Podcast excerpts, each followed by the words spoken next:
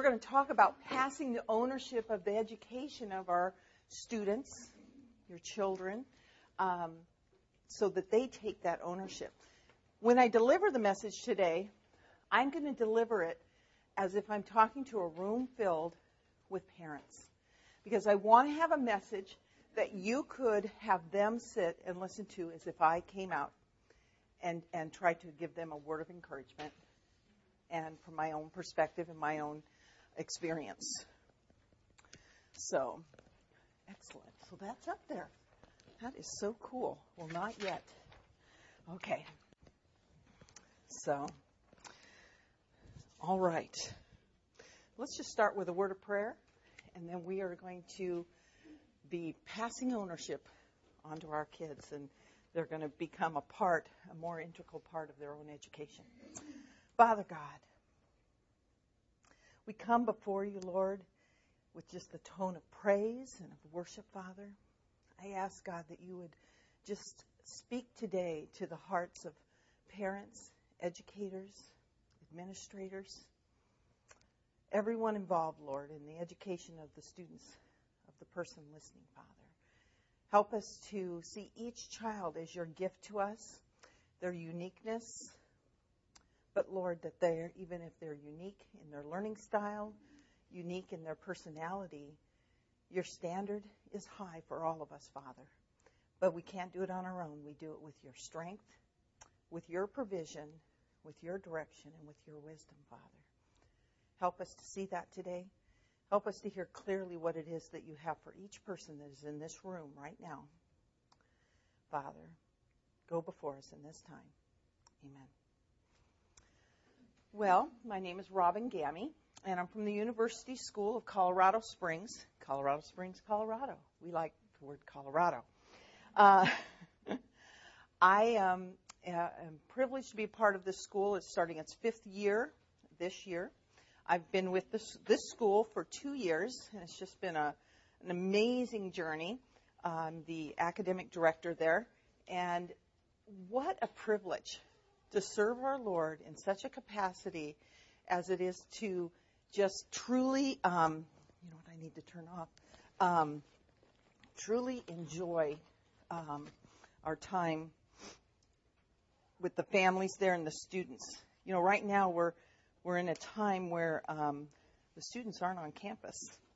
And for me, that's just a real um, bummer because I miss them. You know, the hustle bustle and Missus Gammy, you know, I caught a worm and, you know, and look at this butterfly, he's missing a leg. And then, you know, the, the bigger kids come around and, hey, can I talk to you? You know, and it's just the coolest thing. Do you guys experience that?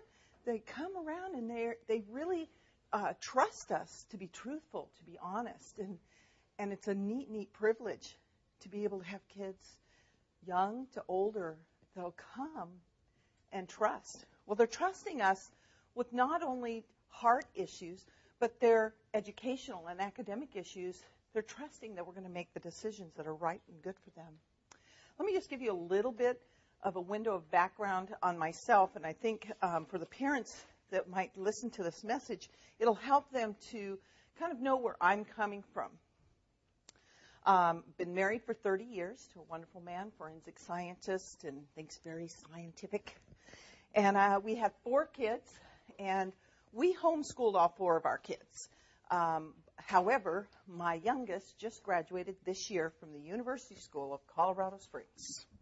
And uh, that was just a joy and a privilege. And I think everyone in this room can bear witness to the fact that I still have a sparkle in my eye. I'm still smiling. I'm, you know, I'm not bummed out, you know. It's a joy and a privilege to educate our children, to be um, able and privileged to be able to have such an intricate role uh, as we do in our kids' education. Uh, my oldest, well, we started... I should say, uh, when my oldest was in the sixth grade, then I had a fifth grader and a third grader, the very first year that we homeschooled, because they were in public school before. But here's the little sense of humor of God. He's so funny. I was also found out that we made the decision to homeschool. Then I found out I was going to be pregnant with our fourth. And, you know, How exciting is that, that the Lord gives us a promise that he is with us always, that he gives us wisdom, that he gives us the strength. We don't do these things on our own because, really, I was like, okay, Lord, so I'm going to homeschool three kids and have a baby. And the Lord goes, mm-hmm, yeah, because those are the facts, ma'am.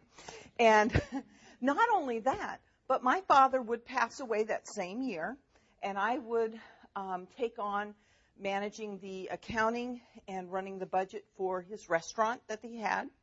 And when he passed, also I inherited, along with my brothers who didn't want anything to do with it, um, a three hundred sixty-four acre soybean, corn, and wheat farm in Missouri.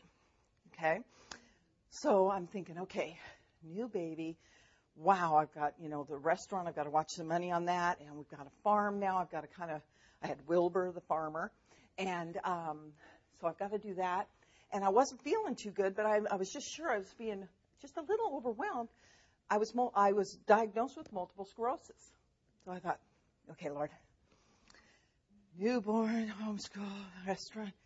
And that, that whole story with the multiple sclerosis, as you can see here, I'm in full remission, is just a story of God's grace and his healing, and I'm in complete and full remission. And someday, if you'd like, I'll come and share that story. But for today, it just shows you that God calls us to a calling of training up our children in the way that they should go, that when they are old, they will not depart from it. And he says to do that, with, and he gives us that with a promise, that when they are old, so when they won't depart from him. Take that promise and live it out. And he's called you to home educate your kids with a wonderful model of the U M S school. Guess what? He's going to sustain you, equip you, give you the grace and the wisdom. And when you fall, he's going to pick you up. And you're going to learn all over again in each day what it is to follow the Lord and say, yes, Lord, to him.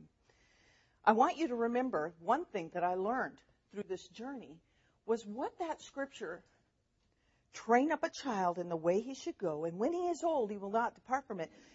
When you study the word train in the Hebrew, it means to twist into greatness. Twist into greatness. And I want you to really remember that, because a little bit into this, we're going to talk about that more. But I have to tell you, the first time I ever really heard about home education, I was just sure that crazy people did that. They were going to ruin their children. And I would never ruin my children.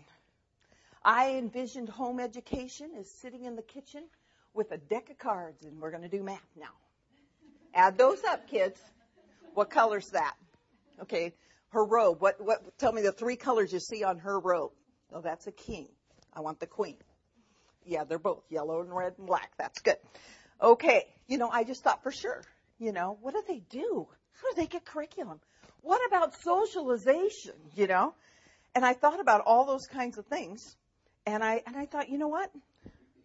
I am very, very prideful in my thinking, because God started showing, showing me that, you know, he was going to call me to something, you know, uh, something great.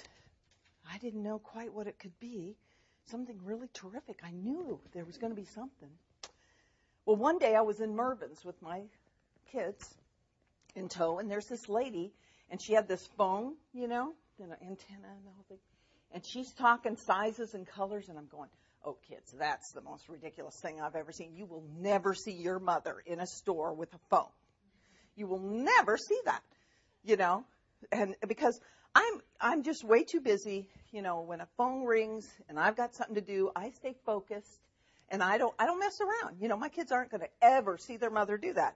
So I'm not going to homeschool because crazy people do that, and I'm not going to talk on the phone in a store because crazy people do that. I mean, it sounds like they're talking to themselves. I mean, come on. So um, I told you my kids were in the public school system for a little bit. Let me just tell you a little bit about that. That kind of could probably ring a bell with a few of you in the room. When my kids were in public schools, I was very involved in the classroom, you know, room mom. And I brought in the treats, and I helped grade papers, and I did things. Well, while I'm in the classroom, I'm hearing things being taught, and I'm like, well, that's kind of interesting. I'll have to ask about that later. Then my daughters would come home, and they and uh, they would be doing math, and they would be doing this on the numbers. Now, I sent my kids to school knowing their math facts, thinking I got my kids a little bit ahead. I didn't know my math facts in school, so my kids are going to know their math facts. And I see him doing this. And I go, oh, honey, what are you doing? You know what that is. You don't have to count it. Oh, no, my teacher said we, it's touch math. We have to touch these points on each number. We can't just say, oh, I know what that is. We have to touch the points on each number. And, Mom, look where the points are. You know, and they're drawing these little circles. And I'm like, I'll ask the teacher about that tomorrow. So I go into the classroom, and I say, now, I realize this is a kid and, and everything, but did you tell them they can't just know what the fact is, that they have to count it? She says, oh, yes, because it's a new proven method, this touch math, that uh, it'll help the kids retain their math facts. Not every student in the class has them memorized, so we want to make sure that they don't feel bad that they're touching the numbers, so everyone touches the numbers. Okay. Gee, darling, this, you're, you know, you know how to spell this word. I, I, we've gone over that before. Let's think about the sounds. Oh, Mom, the teacher said that we can spell it the way it sounds to us. That was a new method they called best guess spelling. If that wasn't enough, soon after that, uh, one of my daughters, she was in the third, well, she was, uh, uh, let's see, Leslie was in the fourth grade. She did a book report on uh, a missionary. Corrie Ten Boom, and and uh, not Corrie Ten Boom, but was it Mary Slesher? I can't remember, but it was a um, missionary, and her teacher pulled her aside and said, you know, sweetheart, I want you to read different types of books. Now, if it was today, I can imagine they'd probably say, you ought to try pa- Harry Potter or something, you know, but she wanted her to read different types of books. So because I was, you know, buying books and things, and we were talking about different things, it was like, Mom, I'm supposed to read different types of books. So what can we get? And I go, oh, who, who mentioned that? So I go in and I ask the teacher, and she goes, well, you know, a lot of her books are all churchy, you know, and stuff, and we really need her to have more, you know. So you can get the picture, okay? So I go into the principal's office, and I didn't go raging into the principal's office. I just went in to ask, is there something I'm missing here? You know, it just seems like you're uneducating my kids instead of educating them. And this is exactly what the principal said to me, and this is the point I wanted to make with that whole story. The principal leaned forward and said, Missus Gammy, you need to trust us with your kids. We're the trained professionals, and we know your kids better than you do. And I thanked her for her time, and I got up, and I'm kind of mumbling to myself as I leave the door. And I'm thinking, Lord, I know that you have another place for these kids. I'm sure it's going to be private school, and you know, Lord, we can't afford private school, so I'm sure that you'll provide for private school. And he did have private school in mind, but I just didn't know how private it was going to be. It's going to be very, very private. So our first year, I, I started out with a sixth grader, a fifth grader, a third grader, and a soon-to-be newborn. I called a good friend of mine who homeschooled, and it was kind of a taboo subject uh, between us because I thought she was nuts for doing it.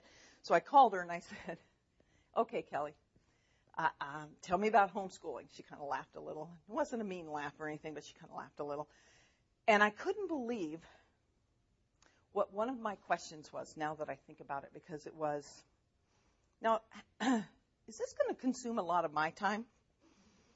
And that was very prideful and selfish on my part. But this is what God is always showing me, is that I am truly a long, never-ending work in progress for the Lord. And so if you find yourself in that place thinking, wow, is this going to take a lot of my time? Where, where am I going to figure out how to do this? I'm not a teacher. I'm not an educator. And does this mean I can't go to women's Bible study anymore on Tuesdays? And, you know, we used to go to lunch afterwards and, and these things. I ask that you would go before the Lord and that you would truly give over all of those things, that you would be willing to go through childbirth pains over and over for your child, that they may one day serve our great Lord and walk with him side by side, because that is what God has called you to in home education, that you would guide them and lead them. So um, the one thing that the Lord has always shown me is that he is faithful. He has always walked beside me. He has always worked in and through me, because for me, the scripture, Ephesians two four, has always rung the bell for me, and that is, but God. But God, being rich in mercy because of his great love in which he loves us, he has always shown me over and over that he is the one who has called me, he will sustain me, and he is with me. So it wasn't about five years into home educating the three kids, and now uh, I have a five-year-old starting kindergarten, that I would become queen of the crazy ladies who homeschool their kids, um, because we would start a school in California, and we were there for about seventeen years, my husband and I doing that for other home educating families.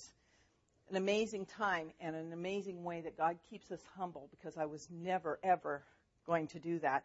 But what does God show me?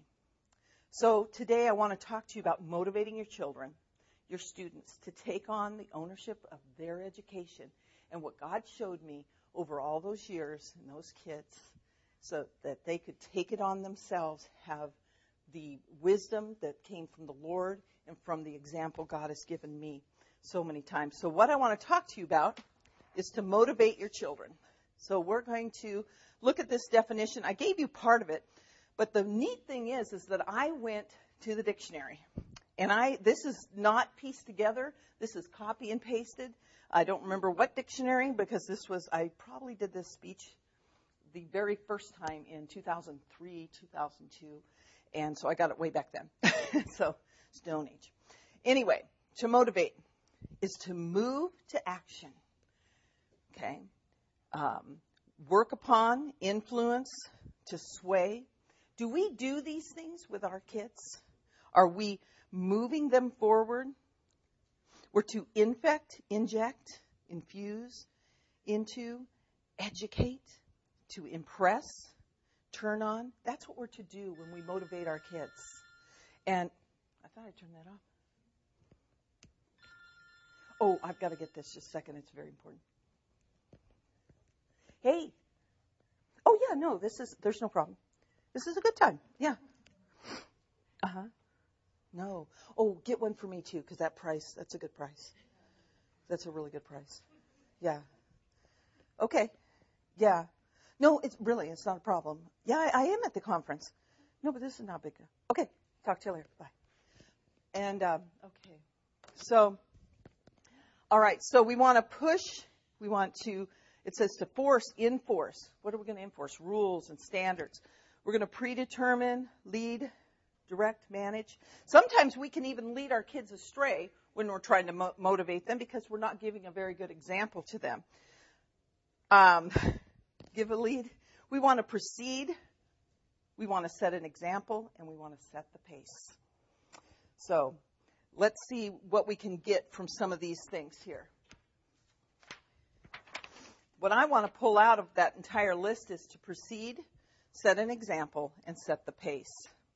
If we're going to proceed, if we're going to proceed to be in a position in front of, go in advance of, to come or go before in time and order, rank, and position, that would be us as their parent. And in order for us to motivate our kids, we need to be the one that's in lead. If we're going to lead, then we need to have a plan. If we don't have a plan, then we're going to look like we're just making it up, and I don't think our kids are going to want to follow us. We'll want to set an example, one serving as a pattern to set a good example, and then set the pace, to measure by counting the number of steps needed to cover a distance, to set or regulate the rate of speed for, to train, to twist into greatness, to walk with, and with deliber- deliberate steps. Okay? So that's that's kind of something we're going to go over here. So if we're going to proceed uh, in front of our students, again, we talked about needing to have a plan. And if we don't have that plan, something. Let me see if I can turn this thing down. There. Okay. Um, if we don't have that plan, then we're going to look like we're just just flailing, and our kids aren't aren't going to want to really, really follow us. So, oh, wait a minute. Just a minute. Another call's coming in. Okay. Hey. Okay, so they, they didn't have any more? Well, that's okay. Well, no, that's okay. I, I can do without it. So, okay, so are we going to meet today for lunch? Well, that's all right. I can leave the kids at home. They can do their schoolwork. Yeah. Oh, you know, they don't need me. Yeah. Well, I didn't really have anything prepared, but they're just going to read their readers. Okay. All right, talk to you later. Okay. Now, obviously, those were set up. Obviously, I wouldn't have calls, uh, take a call while I was talking to you.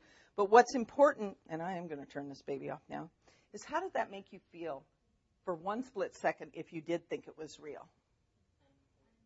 Mm-hmm. Yeah, you could tell I was kind of floundering and like, get that call coming. Um, that's what I wanted to get across to you, is so many times we send the message to our kids that the schooling isn't important, that other things are important. We set appointments during school time. We take phone calls in the middle of the history lesson, the math lesson, whatever it lesson, and they hear us say, oh, it's no big deal. And, oh, we'll get that done later, but you know what? Another group's going to get ice cream. We're going to meet them. We homeschool. We can do whatever.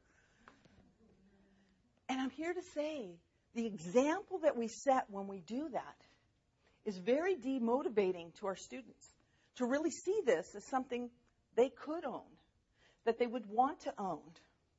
So how will our students own it unless we own it first? Unless we own it first. So if we're going to, now let's really do this. If we're going to truly motivate and move our students, then we need to influence them. We need to sway them with how important everything is.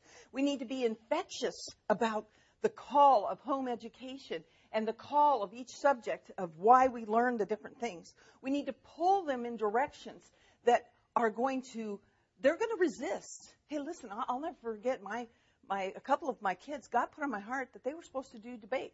Now, a couple of the other kids, they're like, sweet, we didn't have to do it. I said, you know why? As a matter of fact, I just had this conversation with my, uh, she just graduated senior.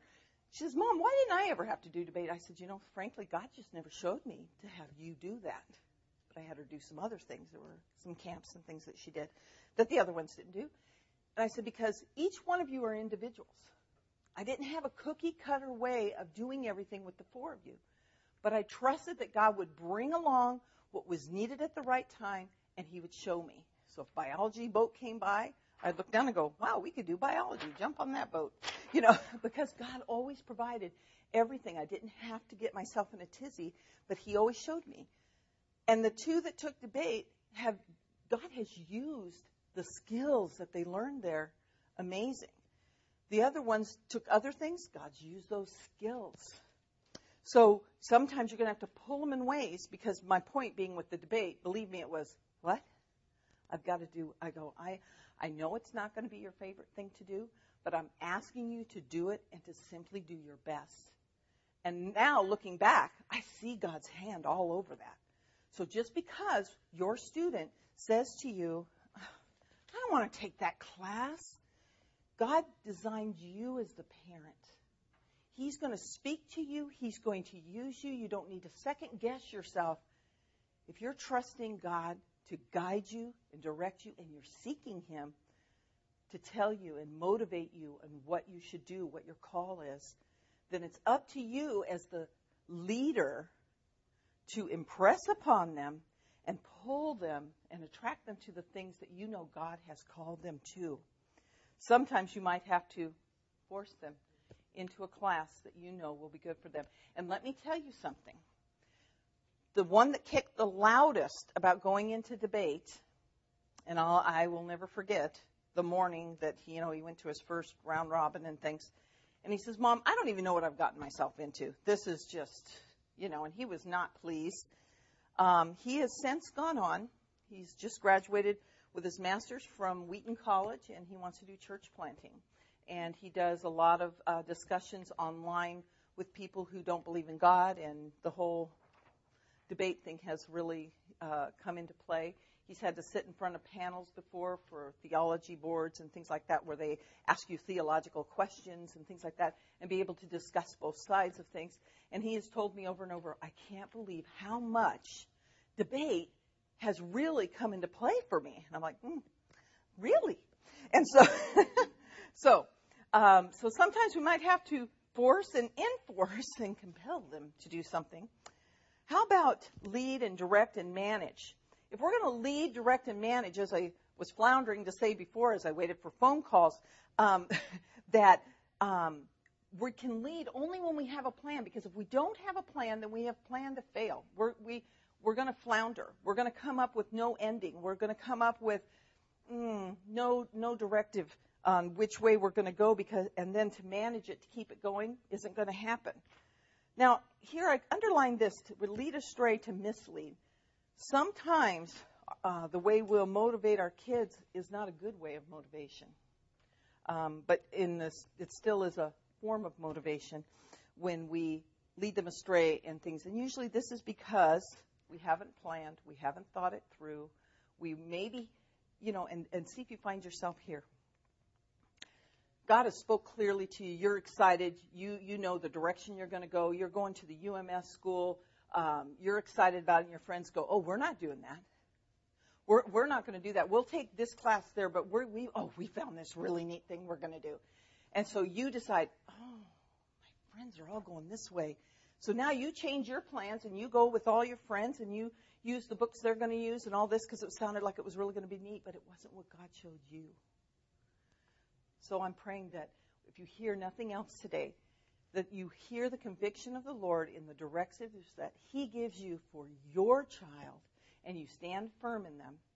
I will admit to you, I wasn't always real popular, but that's something God showed me early on, was that I would stand in his wisdom and and completely follow the program he gave. And usually by the end of a year, and this is when I fully homeschooled, um, uh, he gave me the stuff for the next year, and I would always stay on it. It's when I diverted, maybe somebody came up, oh, we're having a, you know, a Latin class or whatever.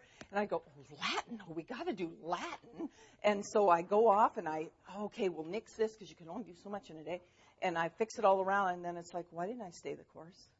I, I can't tell you. It's only happened to me a couple times, but that's a lesson I learned. And if you can avoid it because I'm sharing, please.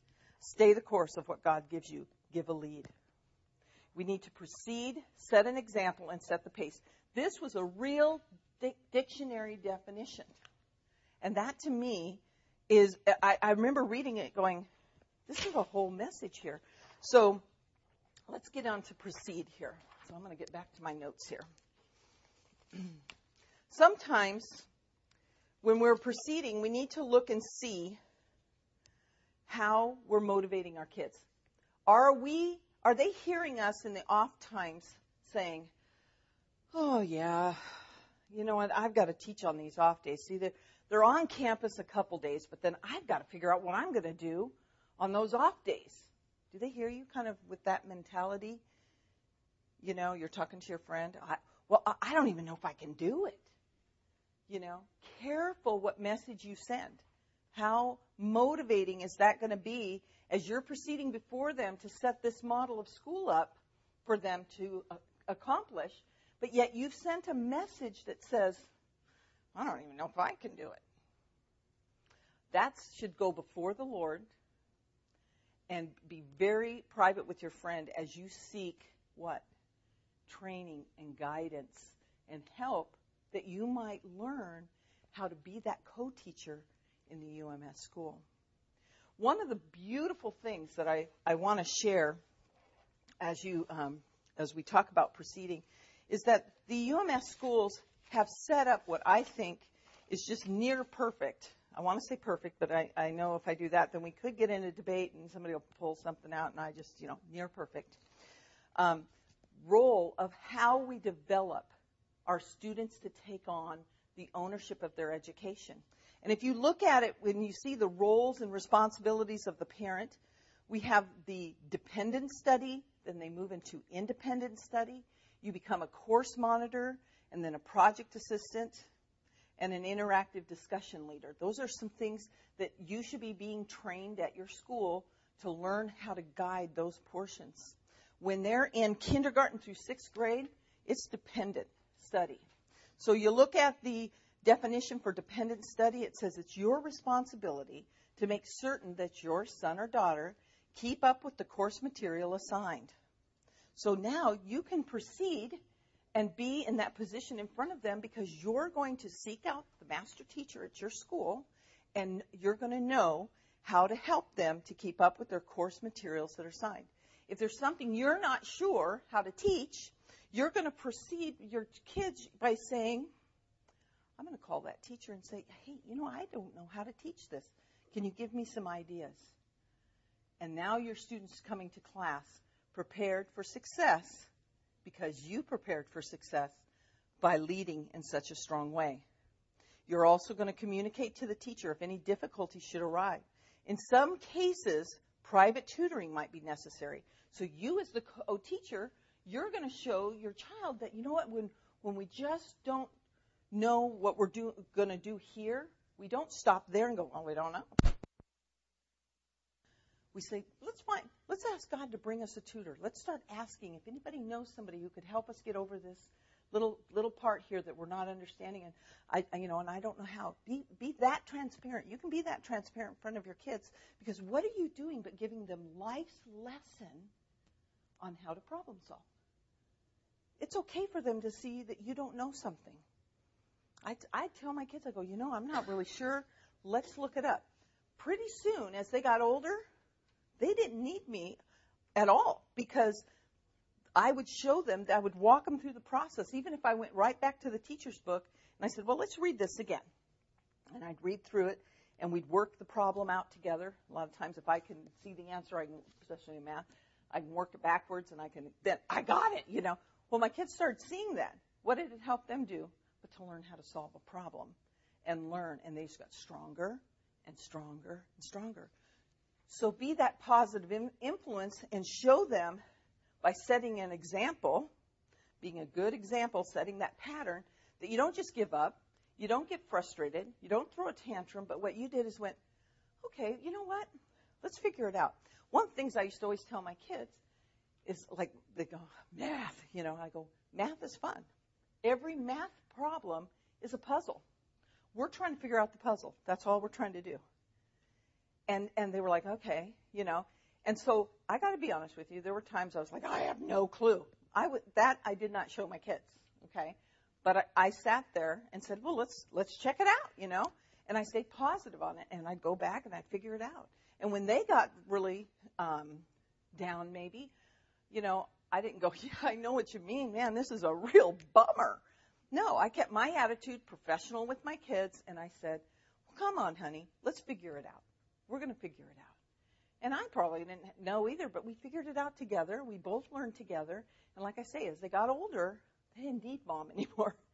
And it was neat because they learned how to learn, and they took ownership of it. So you have your dependent study. I, I look at it, and it's like, this is so perfect. That's where you start, where you guys are there to communicate for the teacher on their behalf. If, if you're not sure what to do, if they're not sure what to do, Stick, keep that communication going. You're being that example of this is the right and good way. This is the right and good pat- pattern to follow. And you're going to set the pace of it. In other words, I, I even like to look at this as the attitude behind things. If you get upset and freak out, like sometimes we'll hear, you know, kids are so great. Uh, they tell us everything. And so we'll hear when they come to class on campus days, um, well, my mom said I didn't have to do that. It's a stupid assignment. Wrong response. You're not going to set, that's not setting an example and setting the pace. The setting the pace is saying, you know what, sweetheart, this is life's job. We need to get this done today. Oh, okay, we don't know what's happening. We don't know what to do. Let's call the teacher. I know she would want to help us. Giving, you know, giving that positive and that um, showing them the right steps to do. Very important, very important that we do that. Um, sometimes just our attitude in how we start the school year. You know, if it's, okay, you know what, you guys, we've got one week till school starts. Have your fun now, because, boy, you know, what did we just do? But we undid the whole uh, the whole exciting part of really having our kids look forward to school. So let me just tell you kind of some of the stuff we did. Um, what I did uh, is at the, when school was going to start, do you remember, a lot of us w- went to probably uh, um, public schools. Some of you in here might have homeschooled. Are there any public school people? As a little kid? Good. All right, there's a few.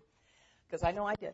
And so one of my favorite things was the smell of the classroom when you walked in. I mean, there's all that fresh paper and books and dittos from my era. Um, it was like smelling the ditto, you know. But um, I remember, you know, and you always had a new outfit on, you know. It was exciting. It was fun that first day of school, you know. So I decided, even though we were home educating, that we're going to have that first day of school experience. So for years, what I would do is the night before school is going to start, you know, they took their baths and they went to bed uh, early because guess what? School starts tomorrow. And it was like, yes, you know, well, as soon as they all got in bed, boom, I started in. And I always wrapped up all their new books. I made new pencil boxes, did, you know, the whole thing. And our first days of school, the Lord is my witness, because a lot of people don't believe me, um, were like Christmas morning. They really were. And it was the coolest thing. Everybody came out in a new outfit. Everybody, you know, it was really cool. I always had a dress on. That's the only day I had, like, the dress, the earrings, everything, you know. Now, I never did the robe thing or anything like that. I'm not saying. But we always came dressed. We always did that kind of thing. But that first day of school, because what you want to do is you want to set the tone. You want to set the pace of what is it, what, how important is it, you know. And it's up to us to do that. Because if we want to lead them to taking it on themselves, especially when they get older, guys, then we've got to do it. We've got to show them this is how it's done. Because one thing I've always learned is that more is caught than taught from us. We can sit there and tell them all the rules, give them all the outlines, tell them everything. You know, this is the way you do it. You need to do this, you know. And they're like, you don't even do that, you know. So we need to be that example, that true example, because more is caught than taught. They're going to watch our actions, how we live, what we do. We can do things during the day, just a kind of a side caveat here, um, that when you see your students kind of just, you know, they're losing it. They're, they've started out strong, and now they're starting to kind of wane and, and get tired. Do some unexpected things. You know, I, I used to love to bring in a plate of cheese and crackers and some tea and maybe some fun cookie or something like that that would just say, I love you, I'm proud of you, you know, rub their back, you know, whatever. Uh, have Dad. This is one of the biggest things we used to do is have Dad write a note of encouragement and stick it in one of their textbooks, okay? I'm telling you, for my kids, they would keep every note Dad's going to write, you know, and those are some of the most encouraging things. Include Dad. Dad gets left out so much in home education and uh, on those off-campus days. Include him in those kinds of special ways where he could just write some notes to the kids uh, and leave them for that day. Uh, even, you know, I can tell you about some families that had uh, some attitude issues with, um, you know, during the day, on the off-campus days, some attitude issues at home, and they Instead of, um, you know, they'd address it. I'm not saying they didn't address it. They'd address it, but the attitude's not gone yet. So Dad would start, you know, leave a little note. Dad would start asking, okay, hey, how'd it go today? Not confrontational. Or, you know, were, were you good today? Did you mind your mom? You know, it was like coming in the other way. So how'd you do today? Because when we show that we're interested, then it's something to be interested in. And now, what are we showing them again? We're setting the example of being interested and caring about what it is that they do. Uh, let's see. So, again, you have to ask your quest- yourself, are you motivated? Okay. Do you know what direction you're taking your students in? Are you sending the message that it's well worth sitting down and planning the night before, because I'm teaching tomorrow. You're home tomorrow, and I'm excited to teach you. And sometimes it's not going to be met with excitement, but you can't, you can't then, you know, melt down and say, well, I don't want to do this either, but I will tell you what I've done.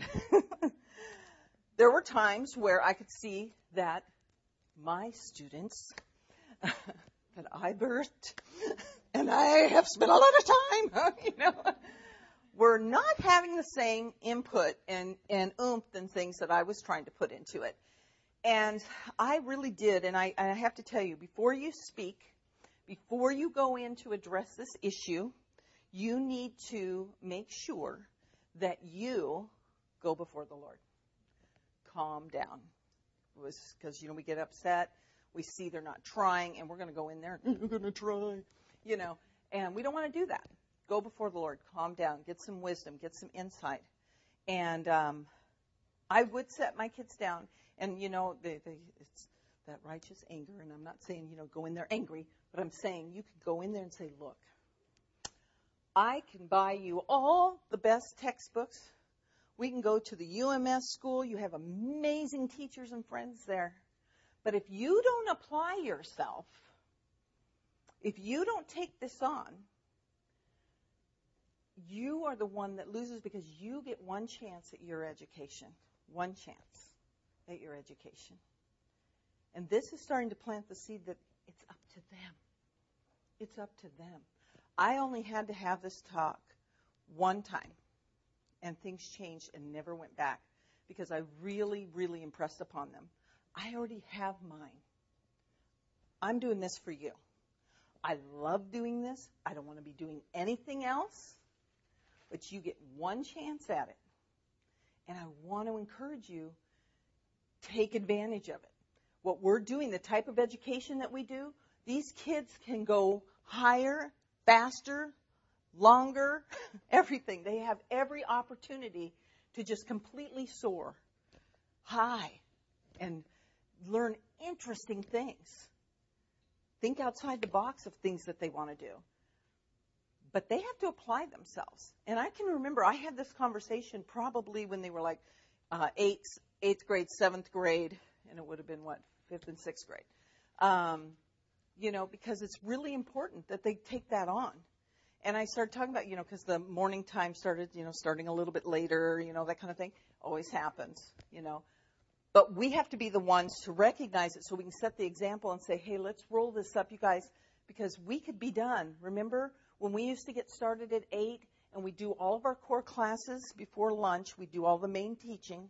Okay, I do all my main teaching before lunch. We'd all have lunch together. Then they did their assignments, their homework, and we were always done by two. two thirty was like a late day, you know. But if we start later in the morning, then I, you know, three, four is going to happen. Well, once that bell rung for them, it was wonderful. I'd hear them out there getting going even before I came out. And it was like, great. You know, this is great. And you'll start seeing them catching on. I have control of this. Yes, you do. I have control that I could be done by two. Yeah. And now your afternoon and your evenings, we can do something else as a family. You can go and do things. Oh, I, yeah, yeah, I know your friends are busy because they're at public school and they've got homework or whatever, or your church friends. And but then they start realizing, but I can go ride my bike, or I can do whatever, you know, and they started seeing that. Well, that went into their young adulthood. That went into their college. They were able to just stay on it. And I'm telling you, if you can impress upon them the good habits, the good insight on the type of education you guys have chosen, They, they're going to do really well. They, they will leave from their high school experience here. College will be nothing for them. I have three out of my four. My other one's just starting. College was nothing for them. They were ready. They were tutoring. They did a lot of extra things in college because they already understood it. They already understood time management and how to take the ownership of it. And basically it has to be exampled by you now. Now, let's say you say, yeah, but I kind of already have um, started off on a wrong foot. I've already made some mistakes, and, you know, my kids know that I'm just I'm struggling. I really don't enjoy this, you know, and, and stuff. Well, first of all, I'm going to ask you to go before the Lord and ask him to change your heart. Listen, if he could change my heart, I told him I wouldn't, I wasn't doing this thing, you know, because it might take a lot of my time, remember? God changed my heart. And, you know, I had, I had um, a lady in our church when I was homeschooling. She wasn't too um, keen on, on that. She came to me one day and said, you know, Robin, you, you've kind of buried yourself at home with this, you know, home education stuff. And, and you could really be used mightily by God in the women's ministry if you took more time here, you know, and, and maybe you have your kids in school so you could be more involved and uh, do some teaching and things for the ladies. And God so clearly spoke to my heart right at that moment. And I knew it was God because I'm not that good. I'm a sinner, you know. And I was like, really? Me teaching? Um, you know, God just spoke to my heart right then. I am doing what he's called me to do. I have the audience of four that he has given me. This is his call on my life for this time. This is his vision, his purpose. And who am I to say, but Lord, I could touch more lives if I was in the women's ministry. And how many of us women are looking for our ministry when our ministry at home is falling apart? Too many. Too many. And God showed me that. He showed me that. Our ministry's at home. It's pouring him into our kids.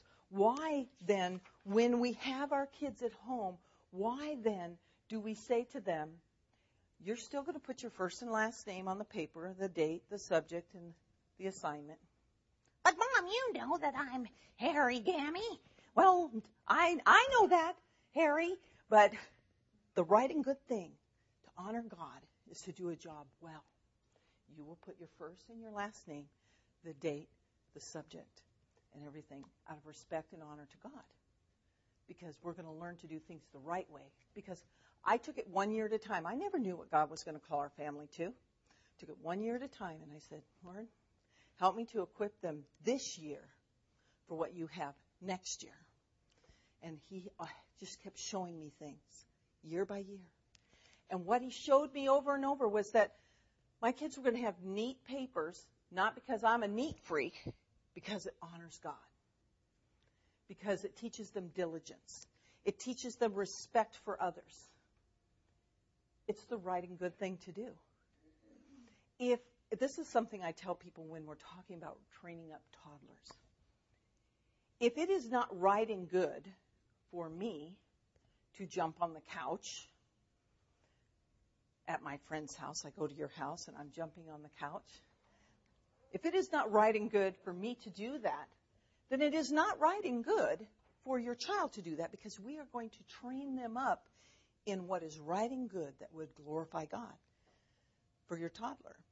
If I can't go through the grocery store throwing a tantrum because I can't buy what I want, then it is not right and good that my child throw a tantrum in the grocery store because they can't get what they want. So you have to keep it in that perspective. We can't go, but they're children, and they don't understand. Well, I'm telling you, if you'll yell less, because they can't hear us when they yell. Did you know that? Kids can't hear when you yell. They just don't. But if you'll, like, ah, take a little breath and go, this isn't a park. This is the store. So we're not going to run in the store because this isn't a park, but I'll take you to a park later. And if they continue on, handle the situation swift and quick. But let me tell you something. What you've done is you keep planting the seed of the right and good thing and tell them why, the moral reason why. And I always come to, because it glorifies God when we act in a manner that is right and good. It could. Mommy can't do that. Neither can you. And they start realizing, oh, okay. Take some time. This isn't going to happen with one or two things. It takes some time. Um, training up our kids, twisting them into greatness, um, because we have to be twisted first, is is an action on our part. Parenting, training up children, it's not for wimps. So you have to say, okay, Lord, I'm a wimp, and I can't do it without you.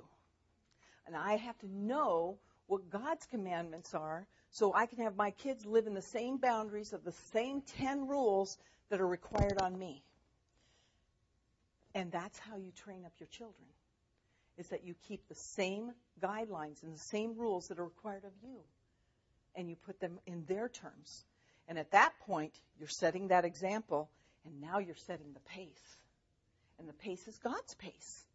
So we do well in history. We learn history because if we don't know what's happened previously, we're doomed to do it all over again.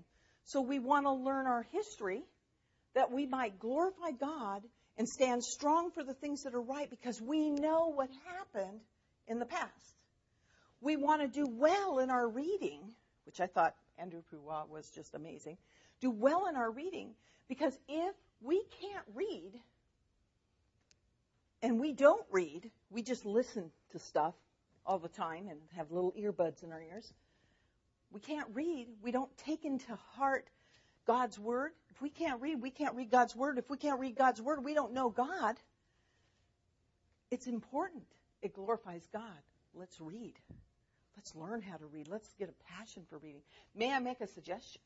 If you look out there, if you're looking for Bible curriculums out there for your kids, one that was amazing for all four of my kids, and we use it at the University School in our elementary, um, their Line Upon Line series, uh, their Precept Studies, uh, I think it's Kay Arthur that does them. They're totally geared towards the different grade levels, but basically they'll go through like the book of John.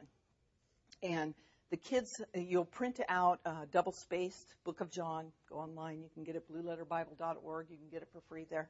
Um, and they learn how to do the precept study where every time it mentions God, they put a crown on the word God.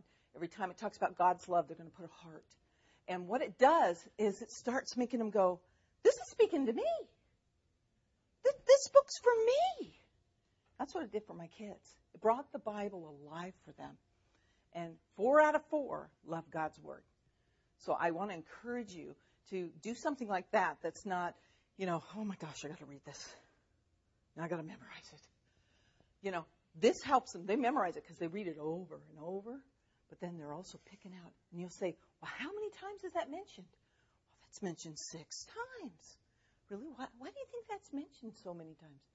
Well, I think God wants me to know that. Yeah, that's it. It's exactly, it's important. Now they can flip through the book of John. They see verses and things, and they can put it all together. It's amazing. So use that.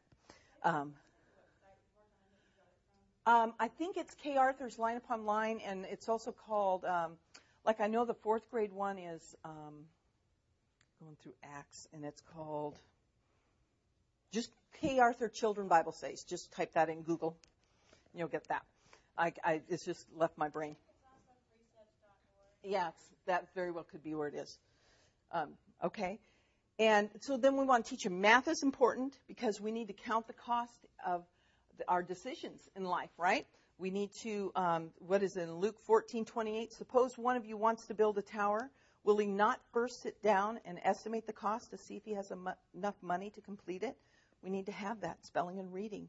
You know, the enemy wins if our kids can't read God's word and share it with others. So we... We want to leave it to God to use the different facets of study in our kids' lives. Children are going to excel in different things. So maybe, like I had four kids, so I had a couple that math was just a piece of cake. I have my oldest that math just was not her thing. It was just not her thing. Do I just say, well, you know what, sweetheart, it's just not your thing? I just encourage her, always do your best. Always do your best. I hope what you're hearing is that it comes from you. The attitude that they're going to have, the encouragement that they need is going to come from you.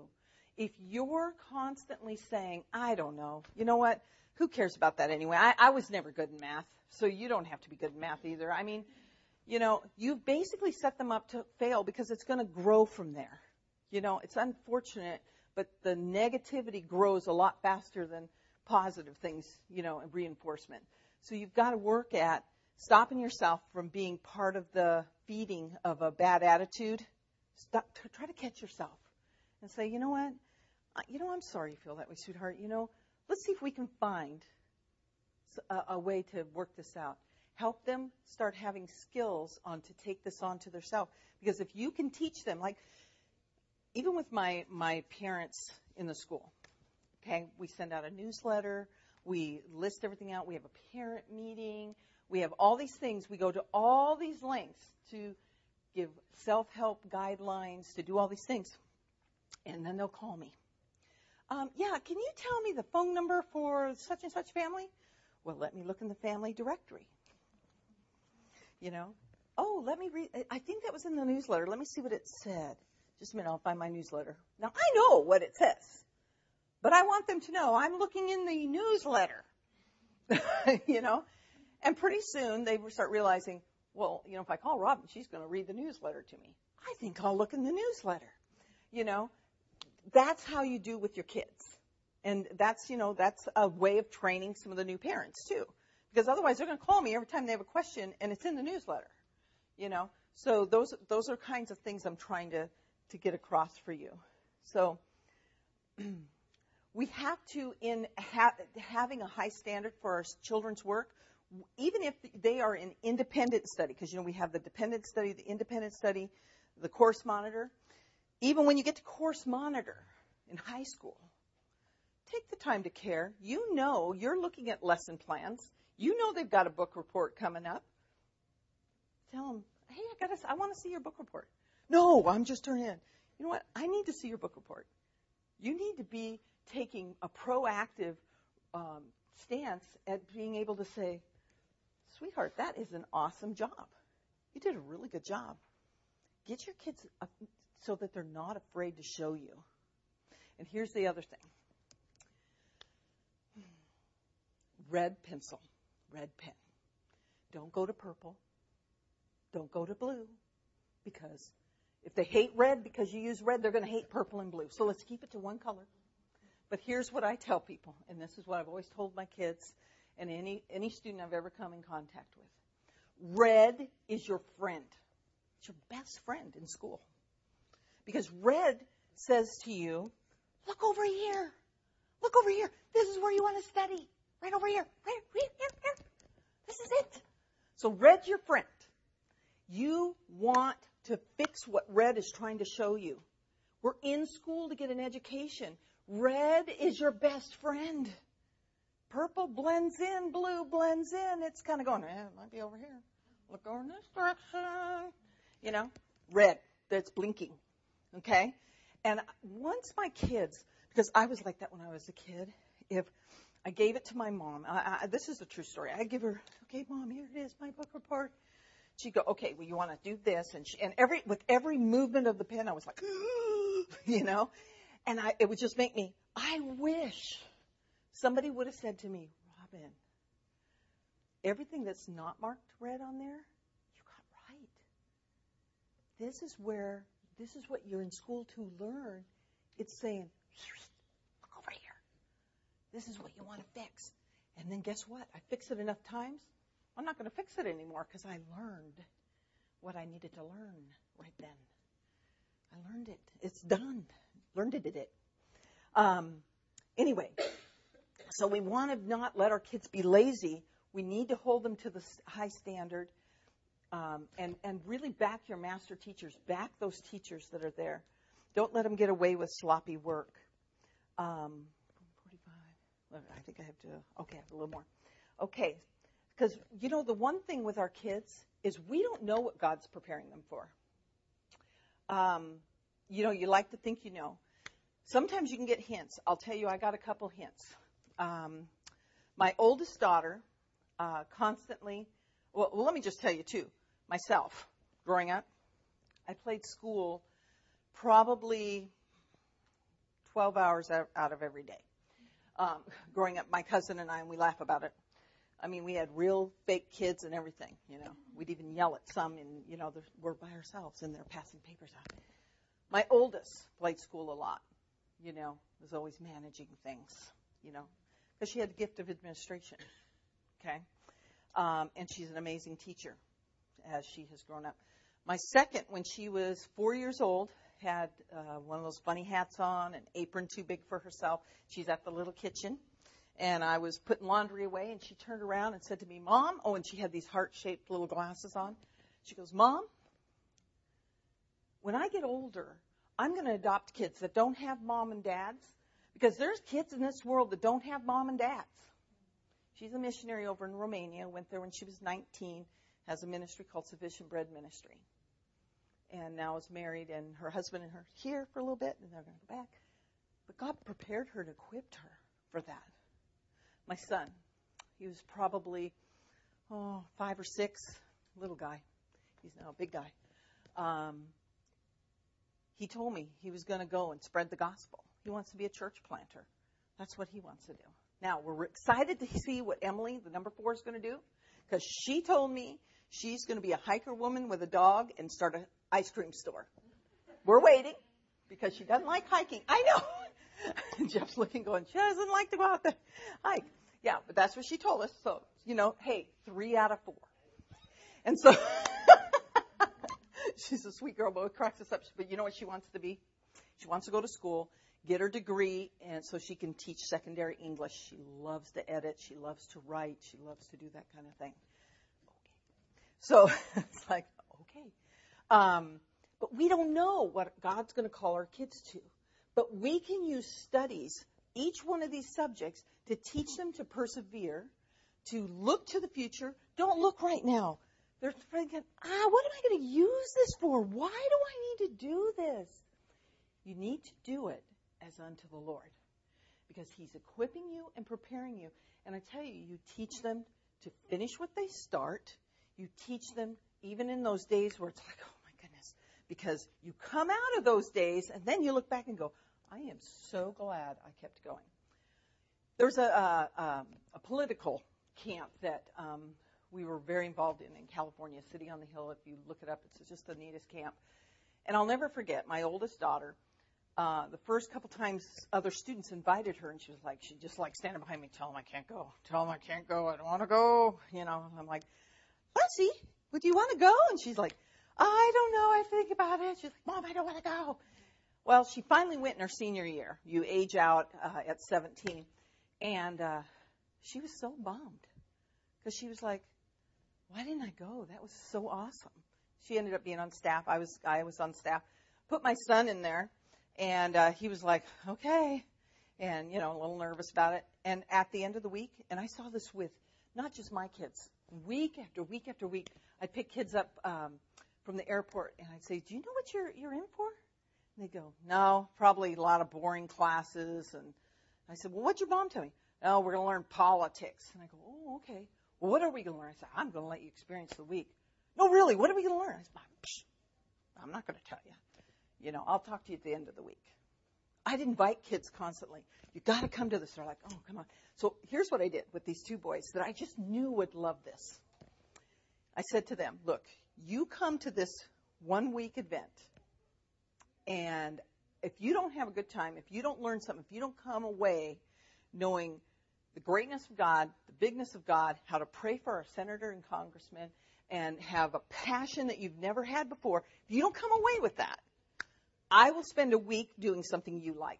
Now, let me tell you, they're both drummers in a high school band, and I knew I was going to be walking the pavement with a big old drum. I knew it. So I knew what I was saying when I said this. And uh, so they went. And um, you have to know my position on the staff there. I was the newspaper, because it's this week where they um, are literally um, assemblymen for assemblymen and senators for the week. They're given bills that they oppose and that there are four, and we end the week on the House floor actually running a whole session, and they impeach people, and it's wonderful. It's tremendous. They have to do everything by the Constitution. And um, so it's, it sounds overwhelming, but, you know, inch by inch as you go through it, by the end of the week, you're like, oh, I understand the process now. I understand they've met all these senators and congressmen come and talk and give their testimonies, and, you know, it's just really cool. And uh, so, of course, being the press, I had a camera. I took a picture every time those boys smiled, because I wasn't going to have them fake that they didn't like it. You know what I mean? Oh, see, you're having fun here, here, here, here. So anyway, they've not only gone back every year that they could. I noticed on the website they've written up why other kids should come too. And that's what I'm trying to encourage you, is that there's going to be times where you're going to push and pull and do the things. They're going to say later, and it's not fun when you're trying to push them there. Later, it's going to be, yeah, it was pretty cool. I'm really glad I did that. Because, you see, this time of life is going to pass them by. And I think it's awesome being a parent with a bigger vision that we can pass on to our kids. And sometimes maybe they won't listen to you, but maybe you can encourage a friend that they will listen to you, and you say, can you kind of help encourage him to maybe just give this a try, you know, her. A lot of times my daughters were a little bit more uh, hard to get on there than my son. So um, encourage them to always do neat work, to turn it in on time. Now, at our school, I've just implemented a, a, a zero policy, twenty-four hours. They have to turn in work or it's zero if it's late. They have twenty-four hours, and they have to get it to the teacher. They don't bring it in and drop it off at the school. And that gets the parent involved because they got to drive it to the teacher's house. And then, you know, what they're going to hear the whole way there is you should have gotten that done, and, you know, and stuff. But um, that's that's life. Tell your kids they need to look at this. This is their job. That's the other thing I would tell my kids. This is your job. And right now I'd be firing you, you know, right about now. And there'd be no paycheck. Um, but I don't get a paycheck. Yes, you do. Those grades on your report card, that's your paycheck. And so the higher your grades on your report card, the higher your paycheck's most likely going to be, and you're going to be able to do things you want to do in life. I mean, there's all different analogies you can give them that'll show them that right now affects tomorrow. Right now affects the future. And it's really, really important doing neat work as unto the glory of the Lord. We don't want them uh, to be lazy. Um, so we need to be about the education of our kids. Um,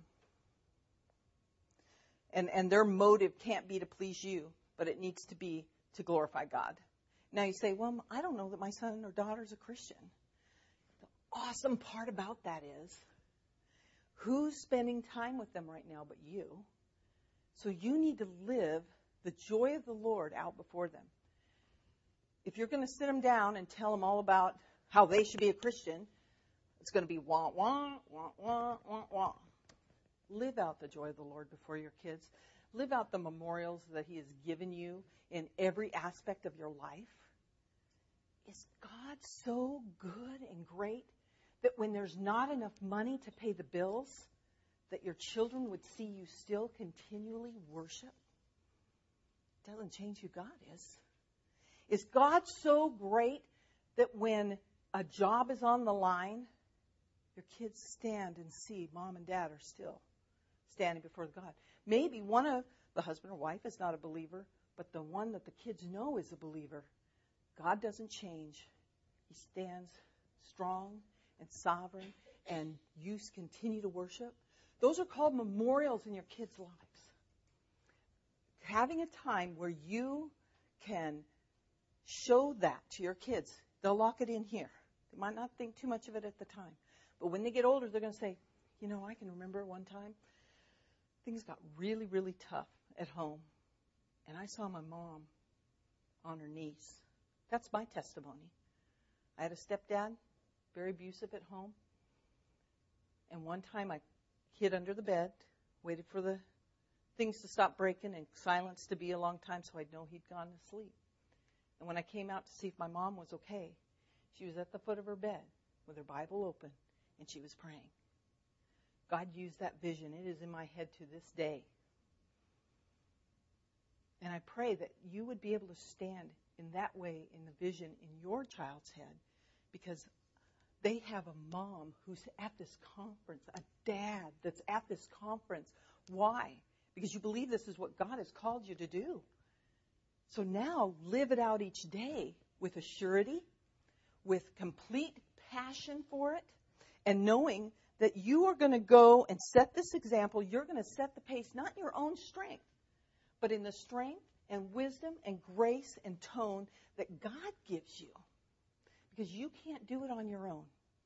I can't do it on my own. But I can do it because God's called me to it, and he will do it in and through me. So it's really important that we come completely con- with a complete conviction of our calling to do this, because guess what? It's infectious.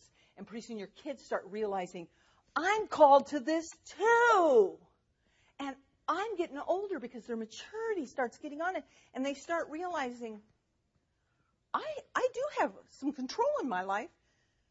because I'm getting my homework done. I'm doing this. Mom's letting me get a job because, and you know, I'm going to get that car I want. They're going to start seeing that there's there's the consequence, good or bad, of how they live their life. We have good consequences. You know, we always think that word is like, there's only bad consequences. But there's consequence. So, and even in your discipline, I'm going to sidetrack because I feel like I'm supposed to say this. If somebody's dealing with this, um, you think, but I can't get them to do anything. You know, their, their attitude is always bad. Here's what you do. I got four out of four. This is what I did. Their attitude's bad. They're mouthy. They're... They're just not, they don't care, okay? And they're too big to spank, so, and, you know, and, and, and you're tired of spanking. I don't care if they're, you know, and you think I could spank them, but it's not working. Here's what you do. This is awesome. Natural consequence is the coolest thing on the planet that God gave us. And I didn't always know what the consequence was going to be of bad behavior, okay?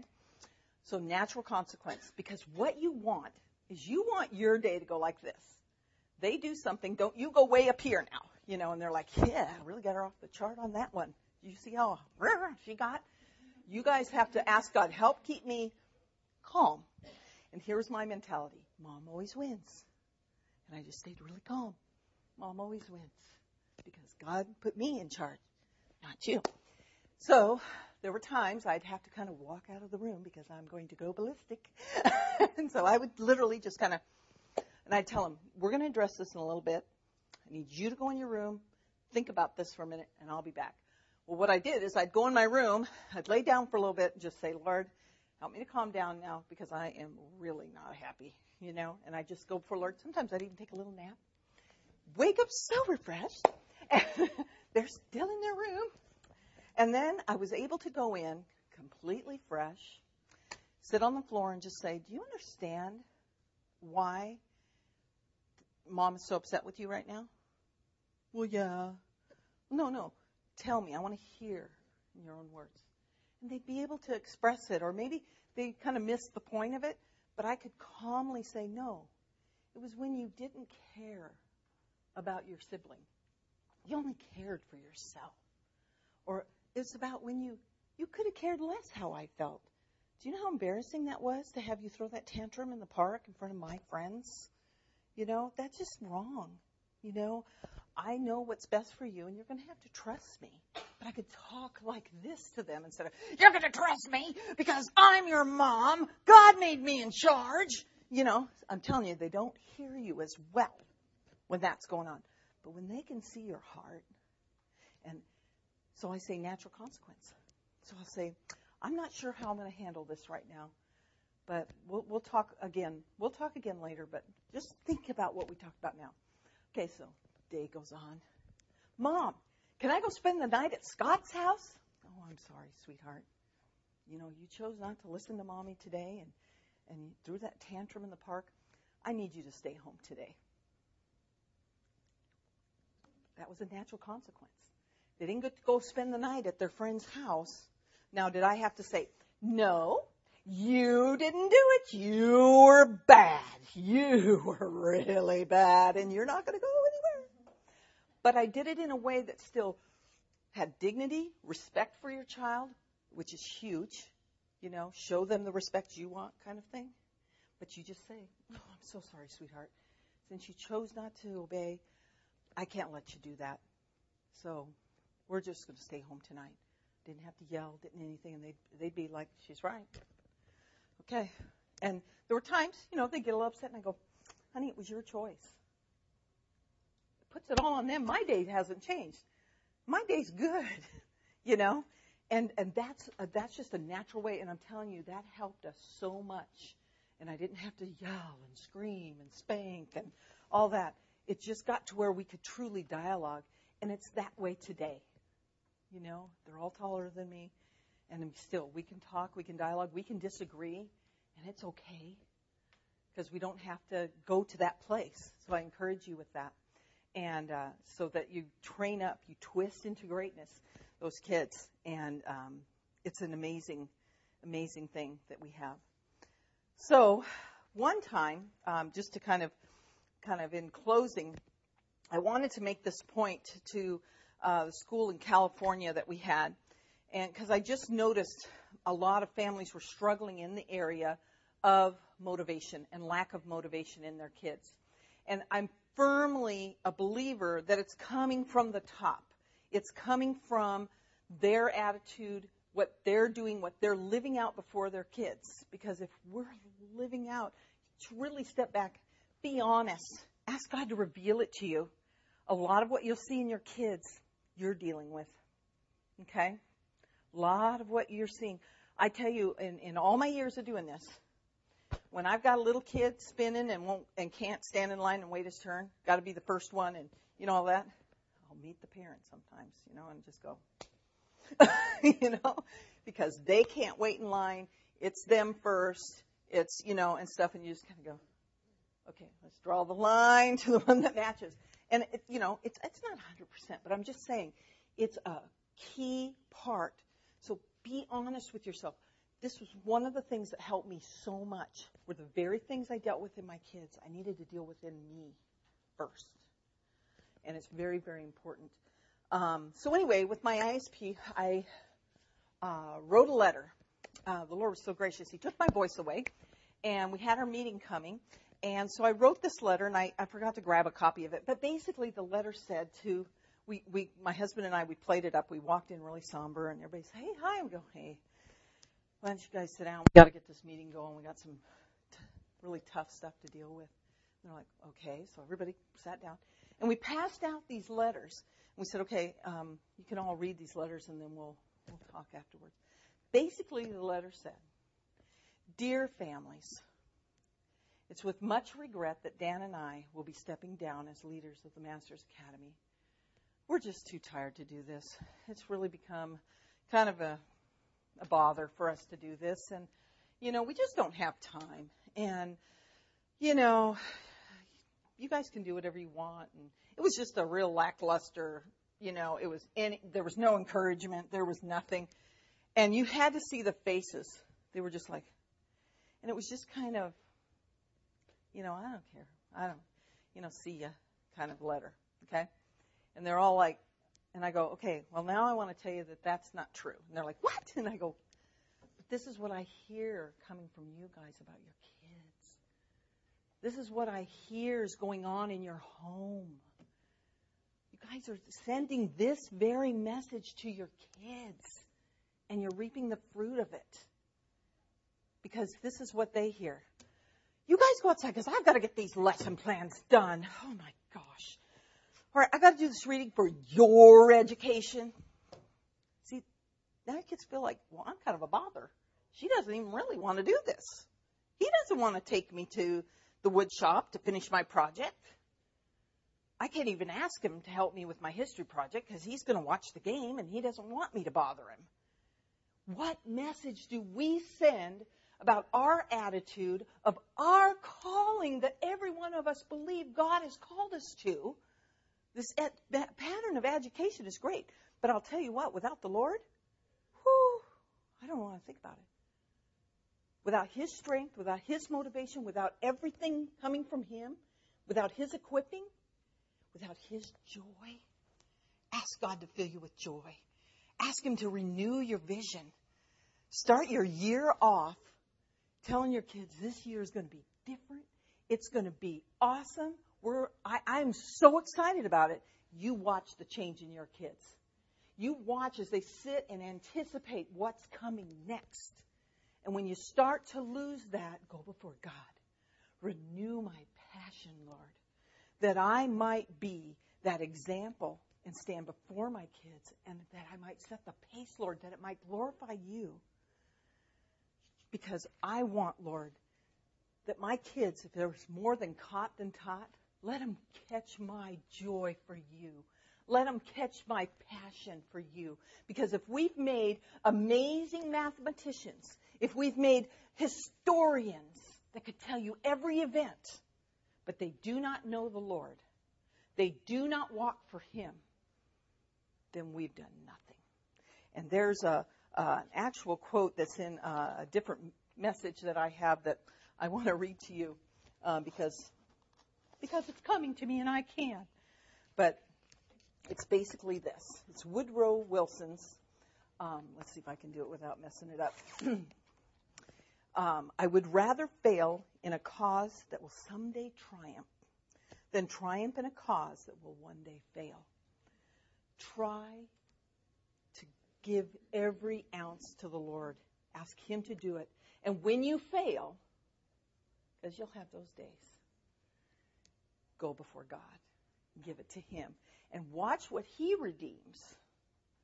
Because, you know, even in my worst moments when I felt like I was failing the most, God was glorified as I watched what He did to turn the situation around.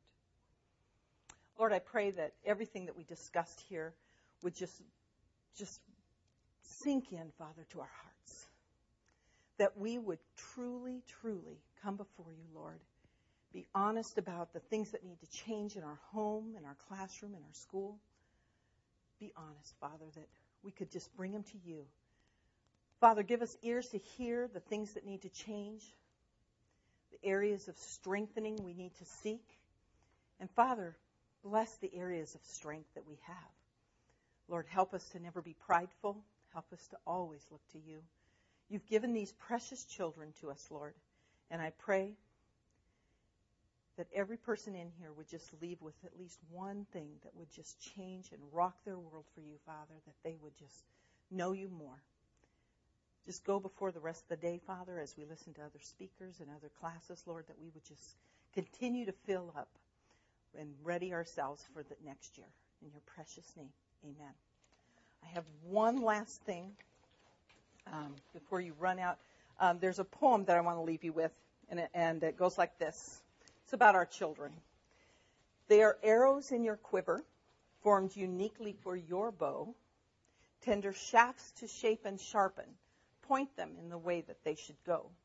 Set your sights on things eternal. As God's marksmen, aim with care. Launch them into life with Scripture. Your bowstrings, wings of prayer. It's by Ruth Tatum, and I pray that you guys would be blessed.